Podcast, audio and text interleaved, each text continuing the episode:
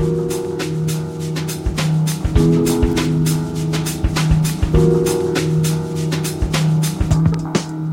Welcome to Gorilla Radio, recorded November 22nd, 2023. Well, this assault being waged against human decency in Palestine is a test. A test to gauge how much atrocity we watching will countenance. What we've allowed befall others in Yugoslavia and Afghanistan, Libya, Somalia, Yemen, Syria, Ukraine, and elsewhere has metastasized, becoming finally the full blown horror of Gaza. And it's a horror that will, if we allow it continue over there, in due course return to be visited upon us as well. So why is it allowed time and again? And who profits this belittlement of humanity? Kathy Kelly is a longtime peace and justice activist, essayist, author, and recipient of numerous awards for her peace service, including multiple nominations for the Nobel Peace Prize. Kathy's book titles include Prisoners on Purpose, A Peacemaker's Guide to Jails and Prison, and Other Lands Have Dreams, From Baghdad to Pekin Prison. These days, she's serving as board president at World Beyond War, where, among other things, she's been busy coordinating the November 2023 Merchants of Death War Crimes Tribunal. The tribunal launched Sunday, November 12th, with the first segment examining the wanton and repeated criminality of the destruction of Gaza. Kathy Kelly in the first half, and for the last six weeks, millions have gathered in cities and towns across the world to express their collective outrage at what is happening right now in Palestine and in an effort to pressure their respective governments to demand Israel stop its indefensible destruction of Gaza and its people. Victoria, British Columbia is no different, where every week since Israel's onslaught began, citizens have come to the legislative buildings, seat of the provincial government, to raise their voices against the statuary and granite facades in hopes of moving their representatives. Soundscapes from the Palestine Solidarity manifestations in the second half. But first, Kathy Kelly and Trying the Profiteers at 2023's Merchants of Death War Crimes Tribunal.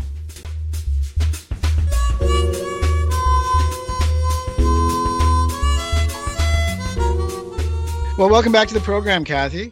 Thank you. Well, well, Kathy. Now I, have been at this a quarter of a century, and, and I can't remember during all the wars and horror transpiring since a time I felt less hopeful of the prospects of survival of humanity's humaneness.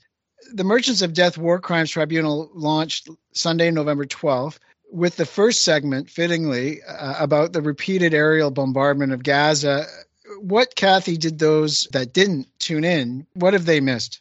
Well, I think that we are in a continuum in trying to put hold accountable the merchants of death in the sense that um, long before you and I were ever around to be conscious of it, the uh, people following World War One in both Europe and the United States were enraged over what they'd been more or less uh, hoodwinked into the industrial slaughter of World War One, and there was a strong anti-war movement in the United States and in Europe. And uh, somebody wrote a book called Merchants of Death. The Senate in the United States held over a hundred hearings trying to bring about what we're working on right now, which is ways to hold accountable the people who made enormous profits in that war. But because they have such a complicated web of profiteering and lobbying and control over elected officials, it's very, very difficult to dislodge the overwhelming influence, what President Eisenhower had called the unwarranted influence when he told people to beware of the military industrial complex. So, so with the Gaza segment, and each of these segments is available online. It, it's okay. I'm glad you were at a Gaza demonstration when this was aired on the November 12th time, but um, each segment can be watched online successively. So we focused on after Christian Sorensen pointed out the U.S. weapons going to Israel to continue their incredible um, slaughter of people in Gaza. Uh, we then looked at the 2009 Operation Cast Lead in much, much more detail and showed how that couldn't have been possible without the weapons that came from Boeing, Raytheon, Lockheed Martin, and certainly General Dynamics. Now we also think about the drone warfare and are very conscious of General Atomics. And the next segment, which has been released, is about Syria and the aerial bombardment that the U.S. waged against Syria. And uh, then following that, a segment on Somalia. And then we'll kind of go through each week a different country Afghanistan, Iraq, Yemen. It's a sad listing.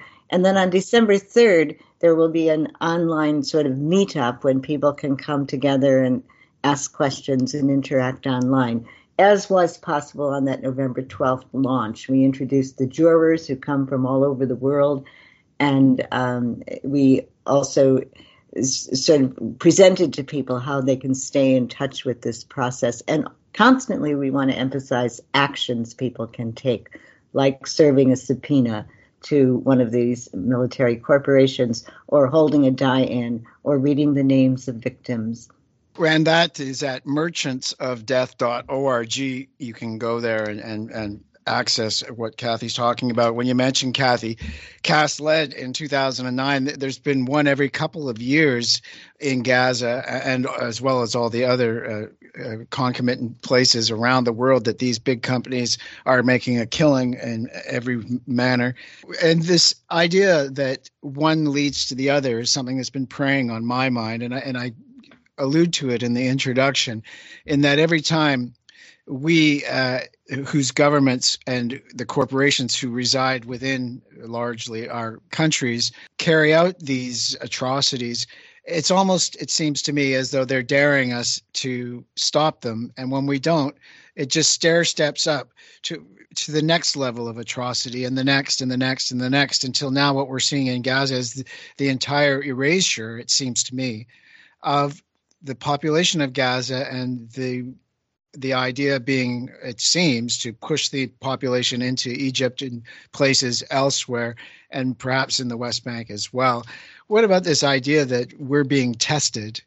Well, I mean, not only are people being tested and in terrible, terrible ways, uh, which spiral ever more toward uh, bitterness and death and long term trauma, but also, you know, weapons are being tested and on display for marketing purposes, which is a pretty hideous thought.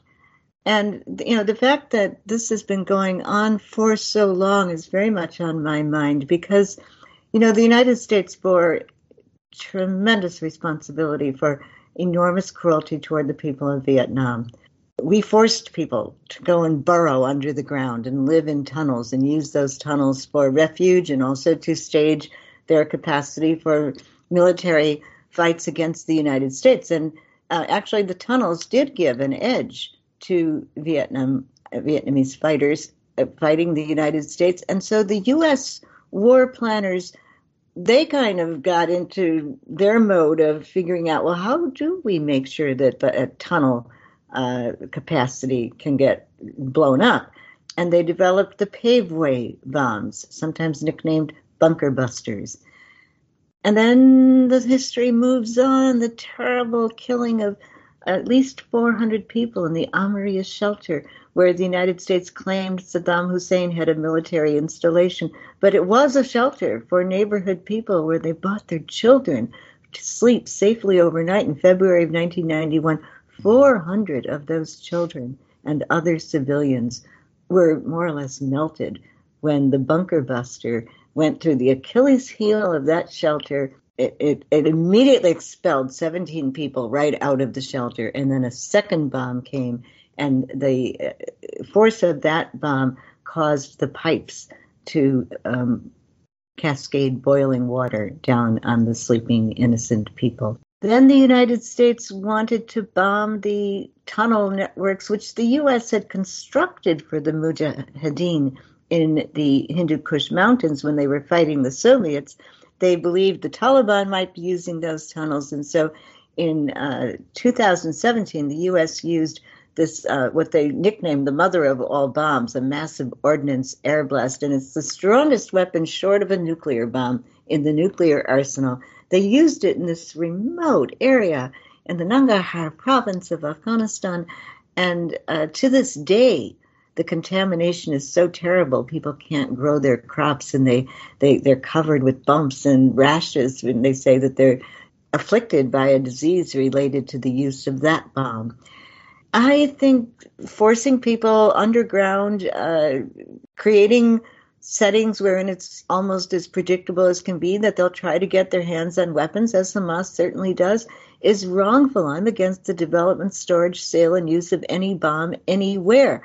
But I do think we have to pay attention to what is underneath the Negev desert, 53 miles away from Gaza. And that is a huge storage and development center for nuclear weapons. Israel won't admit to it, but it's been proven that they now have 80, at least 80 thermonuclear weapons.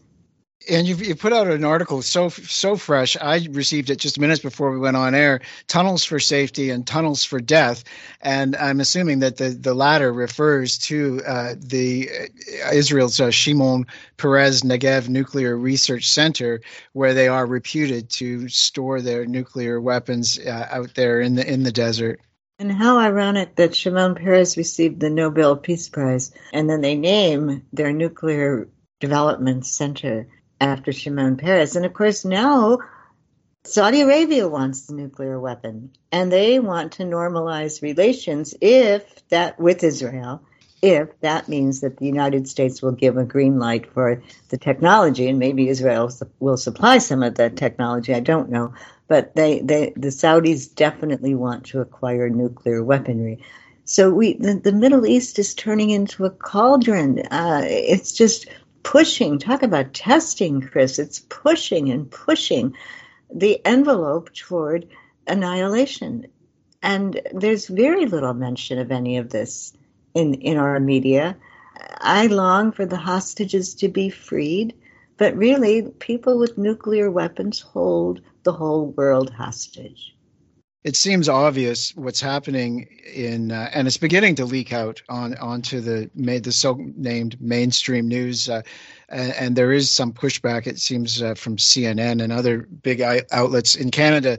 The CBC is still focusing. I listened to a report just this morning on the hostages, the Israeli hostages, uh, and not mentioning what's going on in Gaza, save that the war continues, is what they call the war, where in fact what it is is is basically a, a carpet bombing campaign carried out by a, a military behemoth against a, a, practically defenseless civilian population, with some fighters in the form of Hamas buried deep underground in their tunnel networks. What this is what we're being presented with right now you in your article though i wanted to mention the tunnels for safety and tunnels for death you begin by talking uh, quoting professor mustafa abu sway and, and he's talking about what struck him most poignantly was an image of a child's arm coming out buried in rubble uh, uh, extending out. But it wasn't the hand of a dead child but of a living child as it turns out desperately trying to dig it, dig themselves out from under this this rubble. I mean uh, uh, unbelievable suffering. And the average age i've read of the people killed in Gaza right now stands at five years of age. This mm-hmm. is a war against the future, uh, as by as can only be assumed as by design. Yeah, and you know, I I think that arms will ache for loved ones in Israel whose loved ones will never return. Uh, it's true equally in Gaza. It's true equally in the West Bank. Uh, you know, I remember Helen Caldicott at the height of the Cold War said, There are no communist children. There are no capitalist children. There are just children. And could we all at least agree to that? That punishing the children is always wrongful, no matter who does it. You can't hold those children accountable for the actions of the adults. But I feel I feel such enormous disappointment in the idea of only two U.S. senators having been willing to call for a ceasefire uh, Senator Durbin and then Senator Merkley. What, what a travesty that leaders of the world have not responded to the massive demonstrations happening and with great consistency all around the world, uh, uh you know, the people of uh, ordinary average people can see this is hideous. And, and of course, it's going to entrench further bitterness and uh, make it all the more difficult ever to find a way for peoples to live together uh, on the part of both those who've lost loved ones in Gaza and in the West Bank and in Israel. But if we don't find ways to build peaceful, negotiated, diplomatic, fair, and just settlements, if we don't find ways to give people the land that's been stolen from them and to you know reconstruct in ways that can enhance the possibility to live together then there's just a certain continuation and always pushing toward doom especially when we've got ecological collapse to deal with as well and the possibilities of um, needing much more collaboration amongst people because of spreads of disease and pandemics. and those diseases and pandemics we can expect to be breaking out in Gaza too. The weather is changing.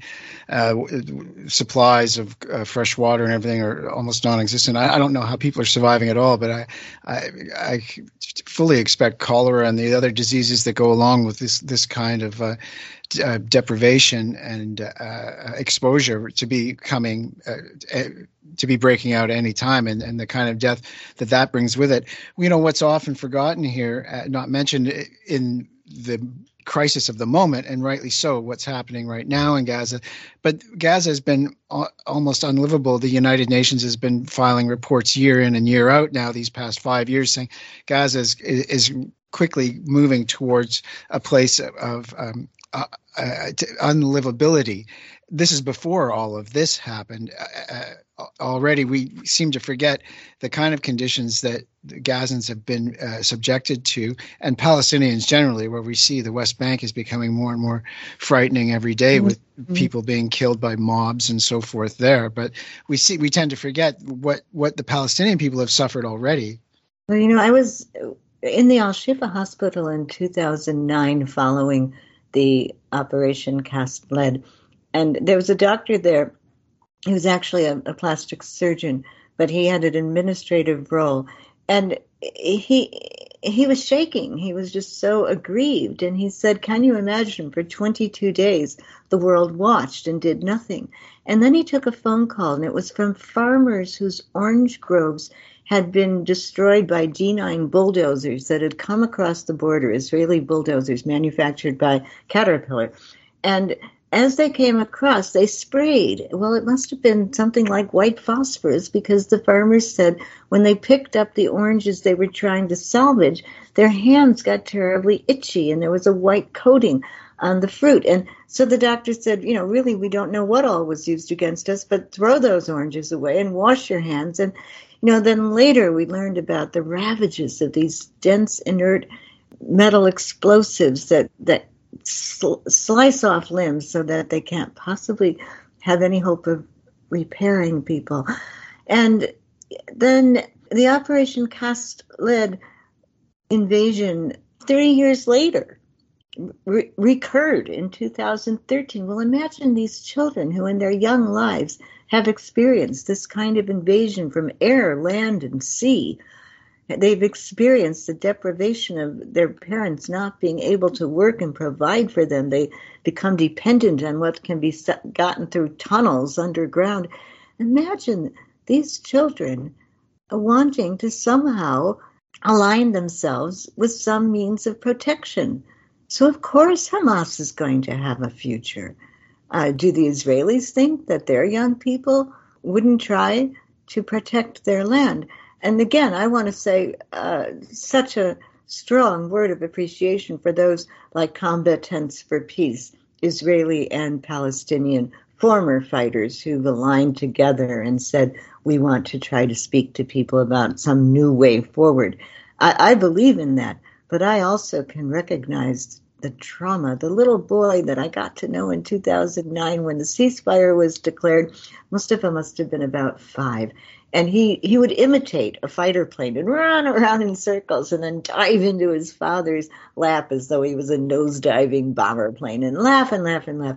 Well, he became a young father himself. And the second day of the Israeli onslaught against Gaza, the aerial bombing, Mustafa died as he slept because his house crashed down on him after a fighter plane hit that house. Well, what will his children think? Oh, his spouse, his mother, his father. Well, if you've just tuned in, you're listening to Gorilla Radio. I'm speaking today with Kathy Kelly. Kathy is board president of World Beyond War and co coordinator of the Merchants of Death War Crimes Tribunal. Carrying on, and you go to merchantsofdeath.org to find out more about that. Kathy's most recent article, I mean, really recent, like fresh off the presses. And I put it up at Kathy at my Gorilla Radio blog, blogspot site, but it, pre, it, uh, it premiered uh, at the progressive uh, progressive.org and that is tunnels for safety and tunnels for death. Uh, i mentioned that you quoted professor mustafa abu sway in that and you also quote uh, you know speaking of this child the photograph of this child's hand coming out of the uh, subsurface after being buried alive. And he also reminds that in gaza a child there now is dying every 10 minutes because of this. It really beggars us to hold peace in our hearts and and not become prisoners of this cycle of hatred and violence. Dom Helder Camara wrote, Become an expert in the art of discovering the good in every person. No one is entirely bad. Become an expert in the art of finding the truthful core in views of every kind. The human mind abhors total error error. And that is in a book called peacemaking day by day. It's put out it's a christian tract. Kathy you've been involved with the catholic church for a very long time. How does your religious belief and uh, adherence color the work that you do? Oh thank you because you know dom helder camara was one of the true bishops in the catholic church. He was symbol of unity uniting himself with the poorest of the poor. He wouldn't leave his country. Uh, he and Pedro Casaldaliga, uh, in, in, almost any circumstances, they would say, no, we have to stay with our people who are battered and um, enfeebled by by greed and war. I I think that Pope Francis spoke yesterday perhaps about the you know to avoid a mountain of dead bodies and and this is the responsibility of every person who assumes any kind of faith based leadership to call for, without any reservations, no excuses, ceasefires in the face of every war, and then do the things that make for peace. And that really does require people going into their congregations, whether it's a mosque or a synagogue or a Quaker meeting or a Catholic church, and making sure that people are pursuing the hard road of education, education, education. Uh, can it happen? Well, you know, can we survive if it doesn't happen? But young people, young people are, I think, bringing a new faith into our world, a faith that they can survive the ecological collapse they face if they strive together to build a new world. And those same young people are filling the uh, sit-ins, the teach-ins, the uh, roadside activities, the massive demonstrations. And so uh, follow the young people. I think we can draw great hope from them. Yeah, I mentioned that there's been demonstrations in my town, Victoria, weekly, and and it's continuing uh, as this goes on. The numbers have been huge and then not so huge, uh, but it's it's been impressive that there's a strong representation of young people, a new generation for like a graybeard like myself, to see that uh, there's new uh, new blood coming into this, and they're taking uh, taking charge. One of the chants at these things is against our prime minister, uh, and it's calling him out for abetting, aiding and abetting this destruction we're seeing Israel commit in Gaza, calling him a war criminal. But I haven't heard the corporations being called out. You've, there's a quote on the merchantsofdeath.org page by um, Cornel West saying, We render you, corporations obsessed with war profiteering, accountable, answerable. This idea that these people that profit most and all of their shareholders and stakeholders uh, should be held to account is a powerful and it should be for them, I would think, a, a frightening prospect. Well, we do look with great admiration toward Canada because um, World Beyond Wars organizers there, uh, Rachel Small and others, have or have gone to the, the, the corporate offices of major weapon makers and they've unfurled the banners and um, people have been able to shut down some of these corporations at least temporarily in both the United States and Canada. So uh, we we do have that responsibility to uh, make it clear that those who are at the top echelons who are making so much money, seven percent increases on Wall Street for the stocks of these major weapon corporations since October 7th we have to make it clear that they are practicing child sacrifice, that they are engaged in one of the most primitive, repulsive, uh, reprehensible kinds of dirty action. And the, you know the idea that they would look so suave and debonair and clean is wrongful. They have blood on their hands, and it is uh, gruesome to think of the kinds of weapons that they keep designing to make their killing more and more terrifying. Well, and now the, this week's installment, uh, and I watched the video this morning why the U.S. military is in Syria. As you mentioned, it's going from one uh, uh, catastrophe to the next. Uh, I saw it up at uh, Rumble, so the uh, Merchants of Death Rumble site. And how, Kathy, in our final minute, uh, do you recommend people getting get engaged with Merchants of Death, tri- mm-hmm. the Merchants of Death Tribunal, and the organization generally? Well, we were very gratified that 1,760 people registered for that launch, and uh, about 525 were present online. So, if people can find kindred spirits and watch these segments together and then discuss them and then think about, well, what action could we take?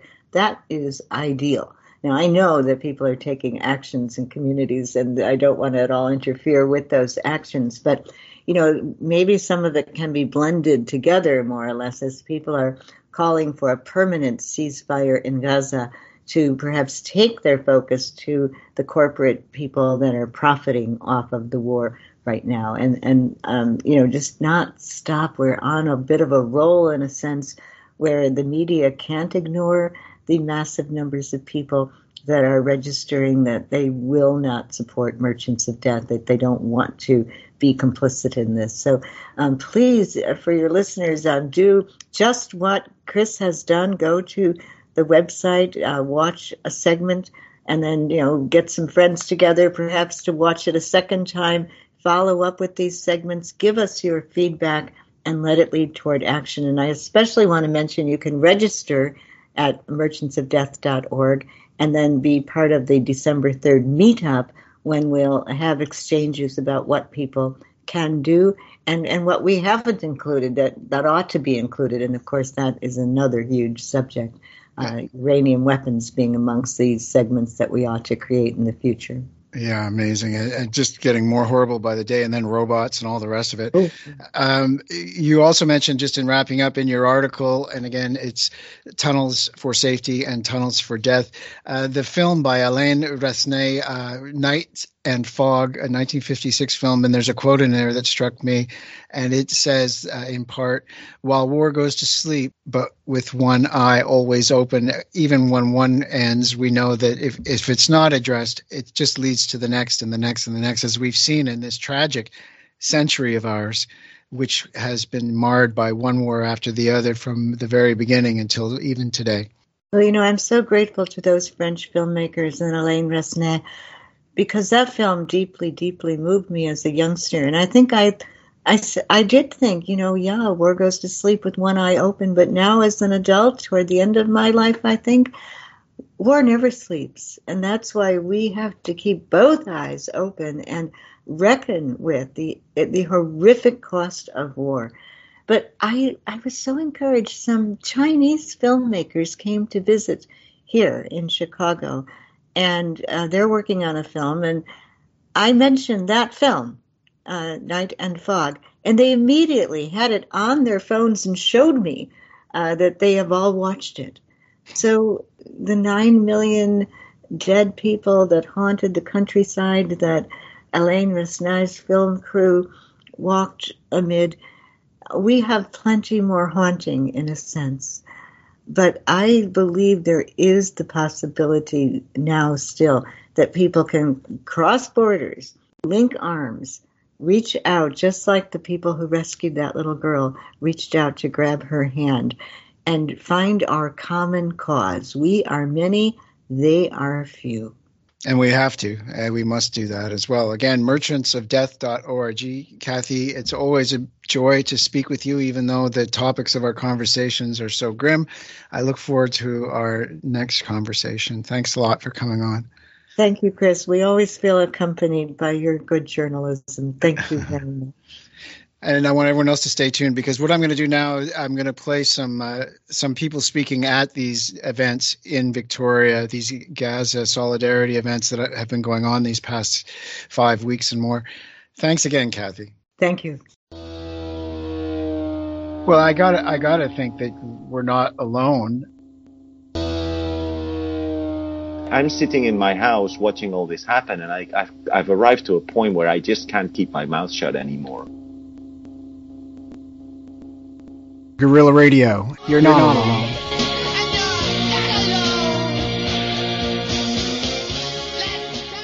Coalition superiority was overwhelming, but the airmen were running out of targets.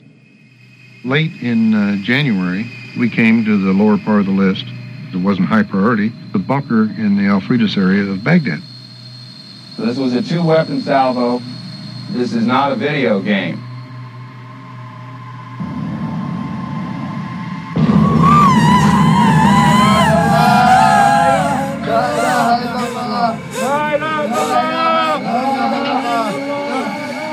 See where the blast from the fire had been, and they were pulling bodies out. The bunker was a public air raid shelter on top of the water, there was about an inch of scum, of, of flesh, of boiled flesh, of burnt flesh. The bunker that was attacked last night was a military target. I lose my wife and my children. It's not fair. Nobody, nobody says something. Something messed up. Missile fell on the upper floor, the doors were closed because of the pressure of the bombing. The people had no way to go out. Two cold water containers as well as two boilers exploded. As uh, in the upper floor, people were burned to death.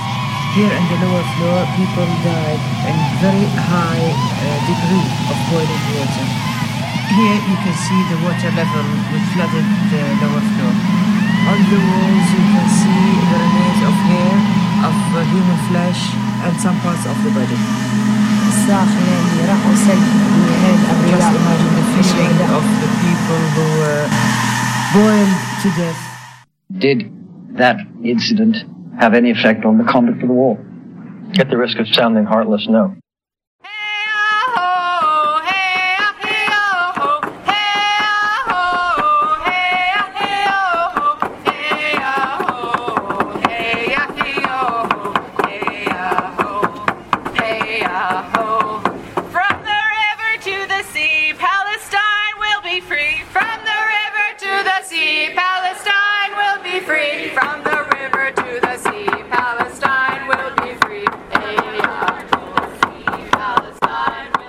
November 19th, down here at the legislature yet again in Victoria, gathering um, in solidarity with Gaza.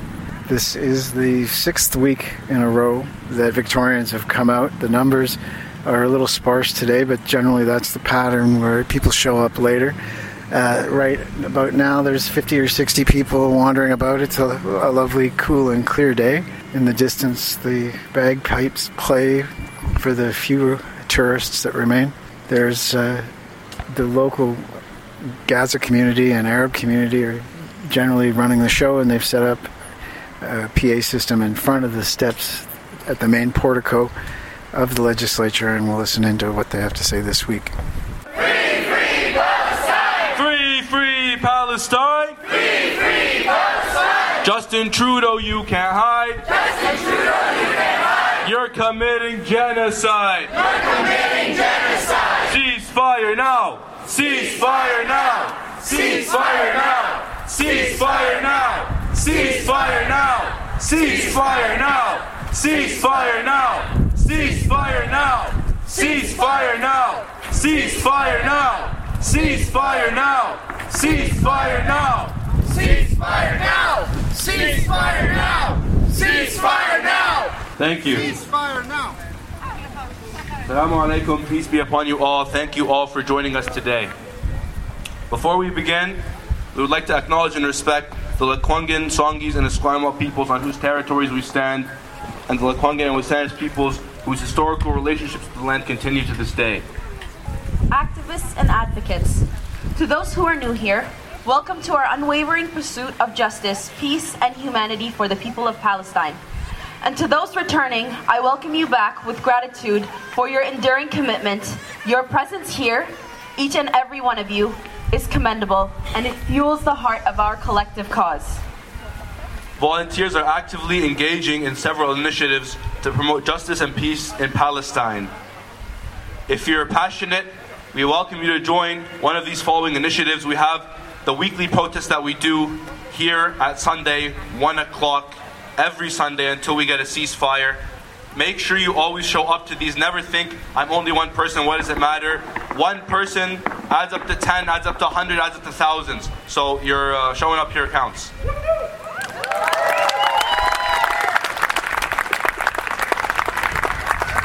You can also sign petitions. There are people walking around with signs like the one over there, like the one over here, uh, with petitions. One of them ends on the 23rd and one of them ends on December 9th. They are calling for a ceasefire and calling for Israel to be held accountable for its war crimes. Make sure you sign them. And when you sign them, it sends you an email to verify. If you don't check your email, you won't. The, the signature won't count. So make sure you check your email after you sign. For over five consecutive weeks, we've stood united demanding a ceasefire and an end to the siege that has dehumanized the Palestinians, stripping them from their fundamental rights to water, fuel, and electricity. Restriction is nothing new to the Palestinians as they have endured a 16 year blockade. Yet, severing the necessities such as water, fuel, and electricity has left them vulnerable to the approaching winter season. Given the widespread Given the widespread homelessness resulting from the relentless bombing, it is evident that the current situation is unfavorable for the Palestinians. So as we stand here, we force uh, as we stand here, we will force our collective resilience to remain unyielding as we persist in raising our voices for the rights and dignity of the people of Palestine.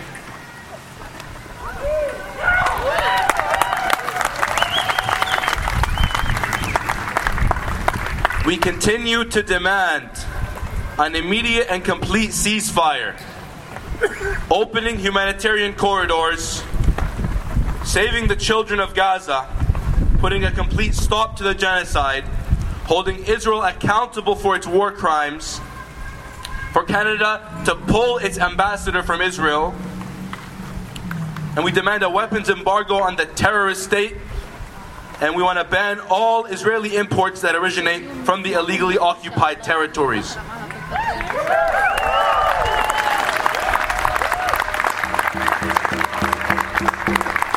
And again, asking for a ceasefire is the bare minimum. Our demands extend beyond that. We are calling for immediate action to halt the atrocities and hold those responsible accountable.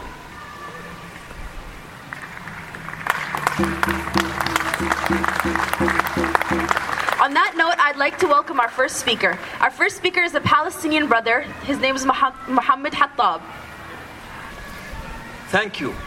Thank you for each and every one of you for standing here today to be the voice for those silenced by the barbaric atrocities and genocide in Gaza.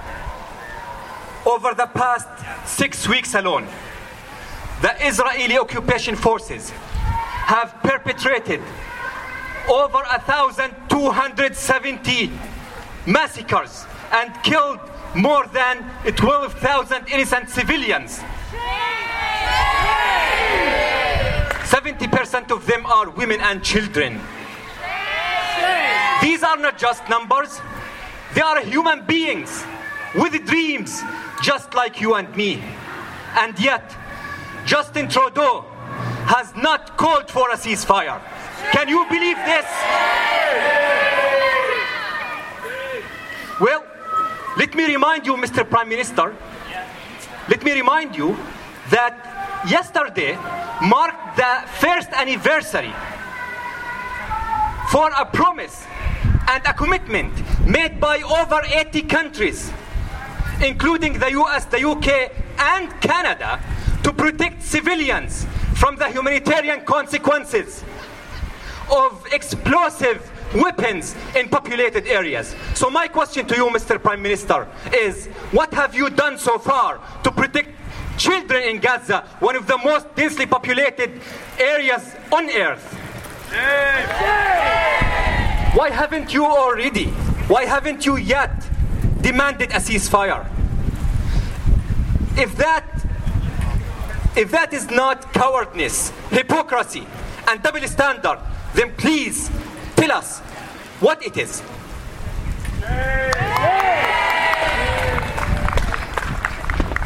Did you know, did you know, Mr. Prime Minister, that the Israeli occupation forces have dropped over 25,000 tons of explosives on Gaza in less than four weeks? That's the equivalent to two nuclear bombs. Did you know that right now in Gaza there are over 30,000 innocent civilians injured? 70% of them, 75% of them are women and children. Did you know? Did you know that over 3,750 innocent civilians right now are missing in Gaza under the rubble? Including 1,800 children right now under the rubble. How would you feel if you were one of those children's parents? What if I told you, Mr. Prime Minister, that the United Nations has described the current situation in Gaza as a living nightmare and a graveyard for children. A graveyard for children. Can you believe this?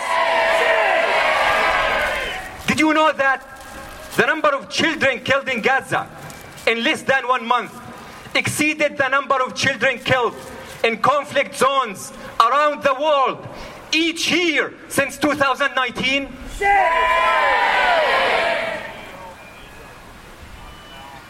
Is that not enough for you to call for a ceasefire?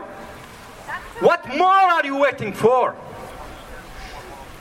So far, the WHO, the World Health Organization, has verified 152 attacks on health care in Gaza.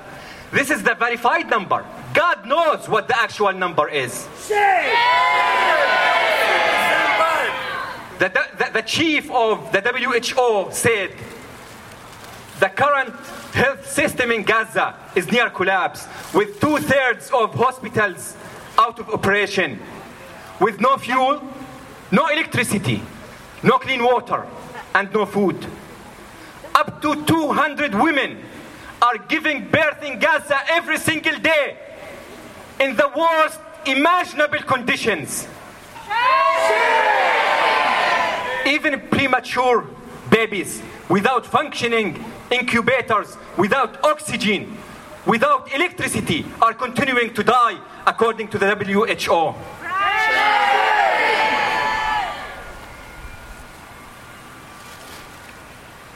Just a few days ago, all ICU patients in, in Gaza's largest hospital, Ashifa, died because of the Israeli occupation forces' raids on the hospital.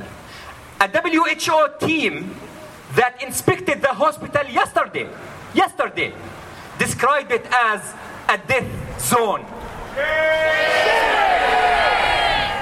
So far, 1.7 million people in Gaza have been already have already been internally displaced. This is not the first time. The first expulsion took place in 1948, and the second one was in 1967. I stand before you today not just as a speaker, but also as someone with a personal connection to the suffering in Palestine. A few, a few decades ago, my parents' entire families, from both sides, were ethnically cleansed and forcibly expelled from their Palestinian homes at the hands of the settler colony of Israel. And now, as the third expulsion is unfolding, we cannot just watch. We cannot allow this dark history to repeat itself. So we are standing here today to demand an immediate ceasefire with opening for humanitarian corridors, for relief aid, and just life saving supplies.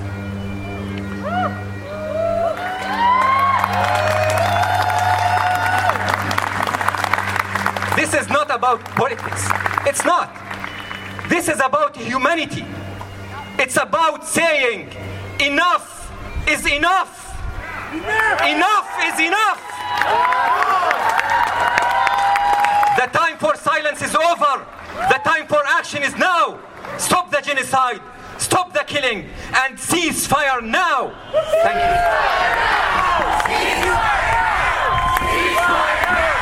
Cease fire now! Cease fire now! Cease fire now! Cease fire now! Cease fire now! Cease fire now! Cease fire now! Cease fire now! Cease fire now! Cease fire now! Cease fire now! Cease now! Thank you. Thank you, Brother Muhammad, for that talk. Shame on Trudeau and shame on any MP who is not calling for a ceasefire right now at this moment. War criminals, that's right. How many of you right now feel cold? How many of your hands are cold? How many of us are just, you know, cold because it's cold outside right now? Right? We are safe knowing that after this protest, we're going to go home and we're going to get warmed up. Most of the people in Palestine right now, as winter is approaching, are not going to find that comfort. They're going to be stuck outside if they're lucky under a tent. Whether it's raining, whether it's windy, whatever the weather it is, they're going to be stuck outside in that. And our Prime Minister, Justin Trudeau, is complicit in this genocide and in their active suffering. I want to welcome our third speaker. Her name is Mariam. She is a grade 12 student. Imagine your water, electricity, Wi Fi being snatched away from you. Your house is rubble. You don't even have a place to live in anymore. And you can't even go to the hospital or go to school because of the risk of being bombed at any moment. Imagine your fundamental human rights being taken away from you. Unfortunately, this is the reality Palestinians are suffering through every day right now. All of us living in Canada are so privileged to go to sleep not worrying whether we will wake up in the morning. Palestinian parents are writing their children's names on their bodies so that they could be identified after death. Imagine how that feels as a parent doing that to your child.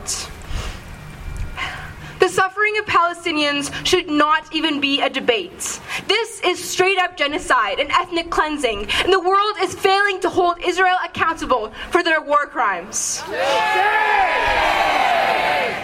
It isn't self defense when you're going into hospitals and killing any patient that looks alive. It isn't self-defense when you're putting in when you're putting bombs in areas Hamas aren't even in. It isn't self-defense to kill over 13,000 Palestinians in just over a month. It is simply evil and it needs to stop. A ceasefire is needed right now to help the people of Gaza. The damaging violence against the civilians needs to stop and there needs to be humanitarian aid sent to them. I used to drink Starbucks very often. I would have it almost every day. But when I found out Starbucks supports the, the violent occupation of Israel, I realized the money I'm spending for a $7 coffee is not worth contributing to the ongoing genocide of Palestinians. The people of Gaza need help more than you need a Starbucks coffee. And boycotting has been working. A few closed down in America, so we just need to keep it up and inform others around us so that they stop supporting as well. Most of the people, most of the world is with us now, with Palestine. Protests with large crowds are happening all over the world. But somehow, Justin Trudeau hasn't opened his eyes wide enough to the violent atrocities being committed. So we won't stop. We'll keep showing up here and until they hear our voices. Finally start gaining some human decency and until Justin Trudeau officially calls for a ceasefire to finally end the suffering of Palestinian people. Thank you.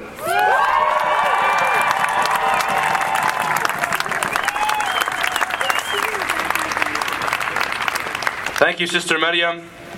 As we can see here, a lot of the speakers that came up today is a part of the youth, uh, the younger generation, because we refuse to be lied to. Canada themselves had a whole entire extermination, an ethnic cleansing, a genocide of the indigenous people on this land.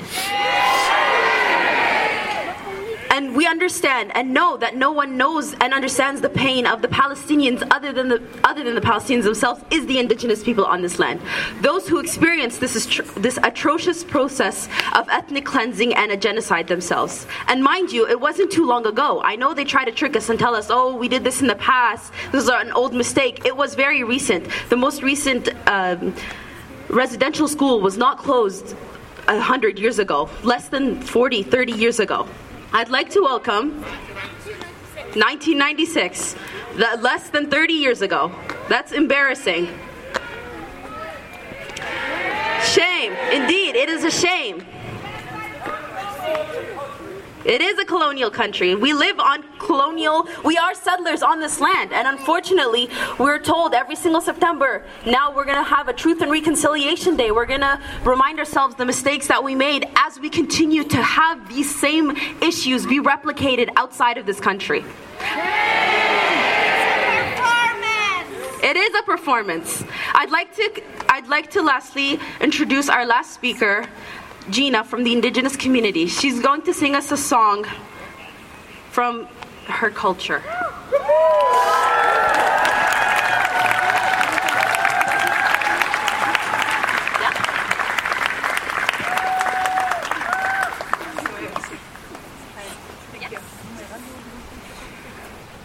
Simgiget Sigramanak gan Gubultsit Nidachum Laxlix da Wai Laxail Padiki Wilp Simwitsin Gant Lukaziwas Wil Sawitwi Amasas Nisam Power to Palestine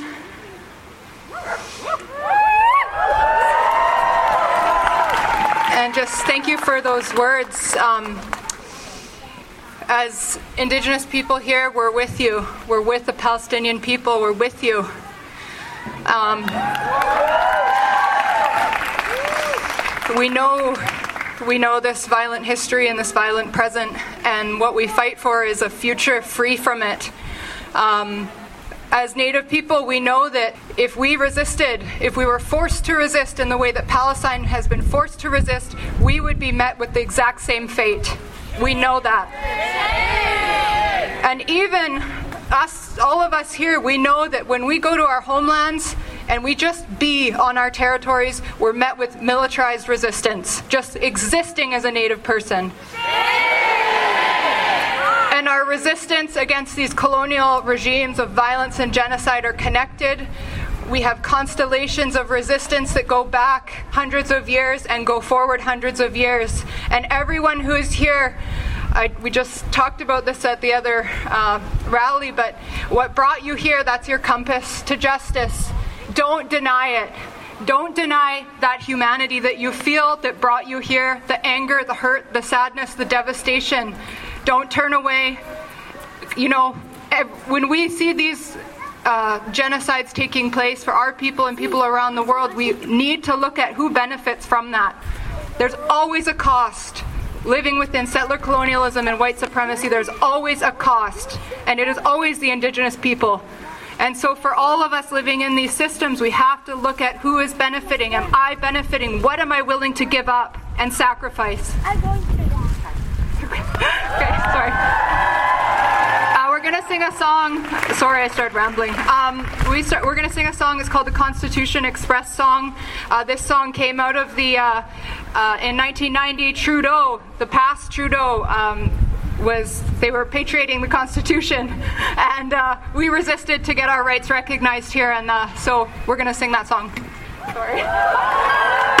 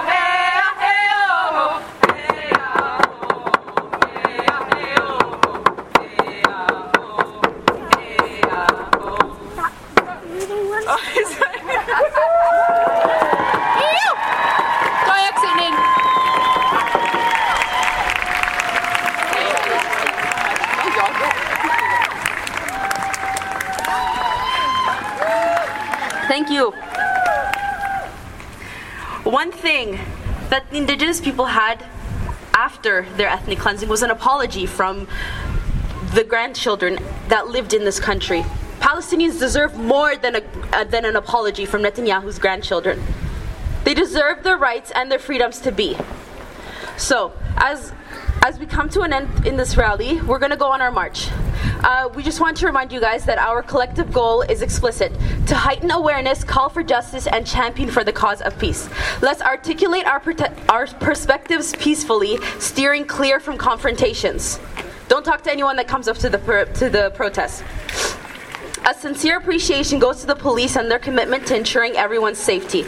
Collaborate with the law enforcement as necessary, fostering unity amongst us, and engage in peaceful chants. Always bear in mind the potency of our collective voice. Together, let's ensure that today is impactful and resonates with our solidarity. Free, free Palestine! Free, free Palestine! Free, free Palestine! Free, free Palestine! Free, free Palestine! Free, free Palestine! We're gonna start the march now. I want you all to follow me when I start walking. Free, free, free Palestine. Free, free Palestine. Free, free Palestine. Free, free Palestine. Gaza, Gaza, don't you cry. Palestine will never die. Gaza, Gaza, don't you cry. Palestine will never die. Cease fire now! Cease fire now! Cease fire now! Cease fire now! Cease fire now! Cease fire now! Cease fire now! Cease fire now! So, with that, another of these rallies that have become a weekly fixture will begin to march Cease up fire Government now! Street. Cease fire now! Cease fire now! And as said, the Canadian government has so far not called for a ceasefire and has not criticized Israel. Ceasefire now! Ceasefire!